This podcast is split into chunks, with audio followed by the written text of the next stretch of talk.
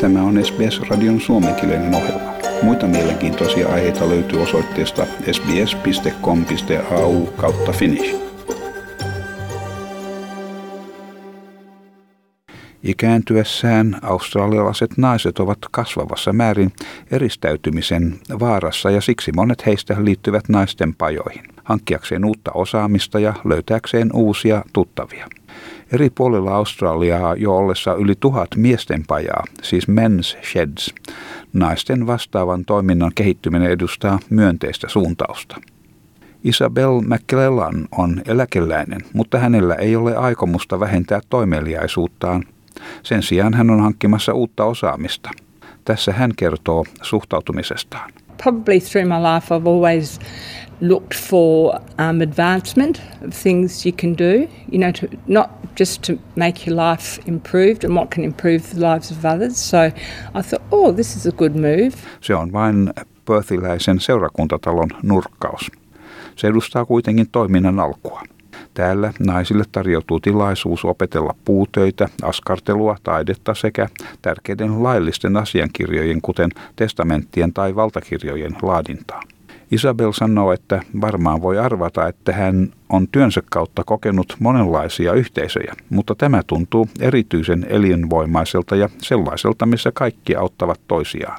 Siis ihana ryhmä. Well, as you can probably imagine through nursing, you know, you've moved in and out of different communities lots of times, but this community, it's vibrant and all supportive for one another and very, what's the word I'm looking for, polite, kind.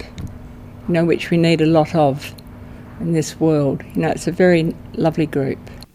Australian väestö ikääntyy ja naiset yleensä elävät miehiä kauemmin, mutta siirtyessään eläkkeellä heillä on vähemmän varoja. Ikäsyrjintävaltuutettu tohtori Kay Patterson kertoi SBS:n haastattelussa, että naisia uhkaava lisääntyvä eristäytyminen on vaarana. Esimerkiksi vanhusten hyväksikäyttö on yleisempää, jos henkilö on eristäytynyt. Ja eristäytyminen on helposti osatekijä masennuksessa, mikä johtaa helposti heikkoon terveystilaan. Elder abuse occurs and it's more likely to occur when a person's isolated.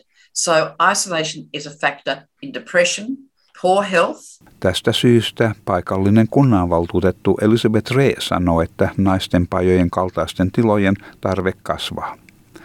Kun asiasta julkaistiin aihe Facebookissa, runsas kysyntä selvisi välittömästi 2000 tykkäyksen muodossa päivässä.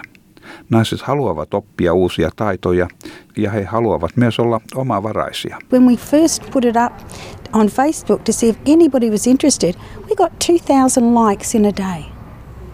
Just one day. So the women are out there. They want to learn skills. They want to be more self-sufficient. And they want to learn from the best. Naisten pajojen kysyntä on kasvamassa. Vaikka Länsi-Australiassa nyt periaatteessa on naisten paja, toiminnassa mukana olevat haluavat pysyvän ja turvallisen miesten pajojen kaltaisen oman tilan.